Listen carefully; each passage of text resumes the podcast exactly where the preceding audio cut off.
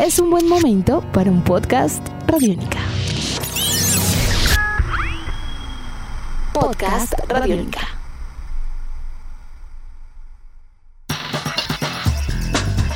El baloncesto profesional colombiano ya tiene luz verde para empezar.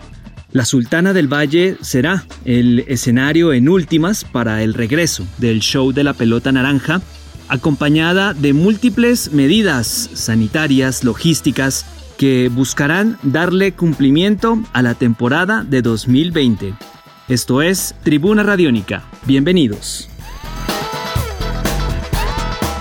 La ciudad de Cali le ganó finalmente el pulso a Medellín, Manizales y Barranquilla por la sede única del torneo de baloncesto profesional colombiano en el 2020.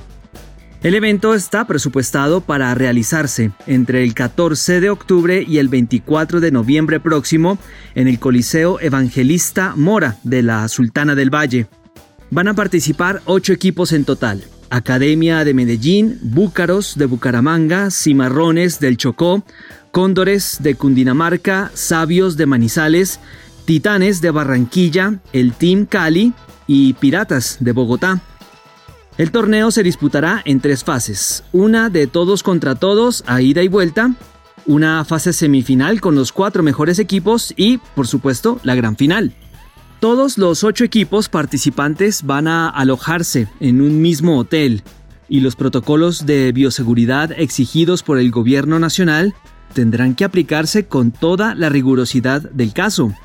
La candidatura de Cali fue avalada, además, por las autoridades del baloncesto colombiano, dada la experiencia que tiene esta ciudad en la organización de eventos deportivos y las opiniones, aunque pueden llegar a ser diversas, aseguran igualdad de condiciones en materia deportiva, dado que, al igual que en la NBA, no habrán localías, son partidos con ausencia de público.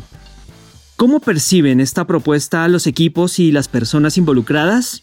Pues bien, en Tribuna Radiónica quisimos consultar sobre el particular con uno de los equipos tradicionales por excelencia del baloncesto de nuestro país. Piratas de Bogotá. Es por esto que acudimos a su entrenador y también presidente José Tapias, a quien inicialmente le preguntamos por su opinión acerca del regreso del baloncesto profesional en estas condiciones. El sistema propuesto para la realización es de alguna manera el sistema que está imperando en el mundo. Así se realizó la, la ACB en España, así se está realizando en Orlando, Florida, el regreso de la NBA y pues parece que las ligas creen que ah, siguiendo la recomendación de FIBA, parar la propagación del virus, es mejor hacerlo en un solo sitio y establecer lo que han denominado como una burbuja. Así pues que el sistema donde los ocho equipos se concentren, se haya un seguimiento por parte de la división profesional y por supuesto de la federación de todas las condiciones de bioseguridad creo que es lo mejor. Bogotá es una ciudad ubicada a 2.600 metros sobre el nivel del mar y en ese sentido puede modificar los planes de preparación física de piratas, algo a lo cual no están ajenos otros equipos de altitud similar, por ejemplo Cóndores de Cundinamarca, en fin.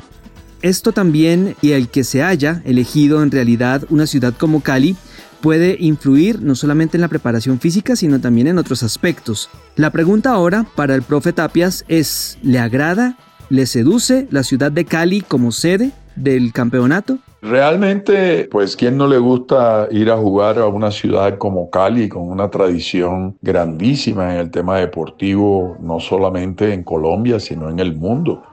Cali tiene una historia de organización de eventos realmente asombrosa. De tal suerte que existían cuatro ciudades que se habían postulado para la realización de la liga. Estoy hablando de Manizales, estoy hablando de Barranquilla y por supuesto de Medellín. Y finalmente Cali vino muy fuerte y realmente para todos los miembros de la división profesional nos pareció importante el tema y nos satisface. Esa es, digamos, la razón. Hay una relación estrecha, hay un equipo profesional allá, Fast Break de Cali, y Cali tiene tradición y por supuesto cumple con todos digamos, la oferta de hotelería, de canchas y demás. Es momento también de preguntarle a José Tapias por el proceso de preparación del equipo para este nuevo desafío, teniendo en cuenta las restricciones que hay en Bogotá para la práctica del baloncesto al aire libre o en recintos cerrados inclusive. La agenda del siempre tradicional y fuerte equipo Piratas, ¿cuál es? Indudablemente que la preparación del Club Piratas tiene que estar acorde con la designación por parte de Mindeporte, de la Federación y del Ministerio de Salud. Es decir, los protocolos o, o el piloto para poner unas fechas de empezar a entrenar en forma individual, luego en forma grupal y finalmente como equipo, son, digamos, directrices que vienen directamente por parte de la federación y de los organismos respectivos. Esperamos que se dé eso y creo que podría ser una fecha tentativa a mediados de septiembre que empiece todo el tema de la preparación de los equipos. Los actuales campeones del torneo profesional de baloncesto son los Titanes de Barranquilla. ¿Acaso los rivales a vencer este año? Pues para finalizar este podcast sobre baloncesto colombiano, Aprovechamos la presencia de José Tapias, entrenador y presidente del Club Piratas de Baloncesto de Bogotá, para preguntarle por su análisis sobre los rivales en la presente temporada. Los equipos participantes son quienes en los últimos años han estado haciendo parte de la división profesional. Y pues estamos hablando de Cimarrones del Chocó, estamos hablando de Sabios de Manizales, Academia de la Montaña de Medellín, Fast Break de Cali, Búcaros de Bucaramanga, Cóndores de Cundinamarca y Piratas de Bogotá.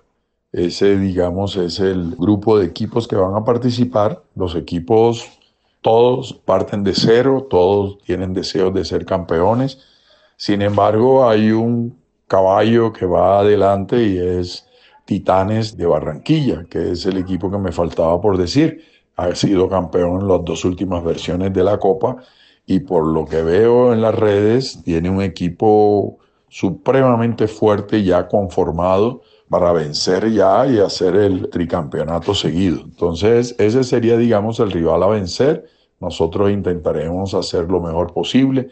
Cogimos tercer puesto en la liga pasada y queremos estar en, por supuesto en el podio. Edición de este podcast a cargo de Juan Pablo Pérez. Mi nombre es Juan Pablo Coronado y nos volveremos a encontrar en otra edición de Tribuna Radiónica. Hasta pronto.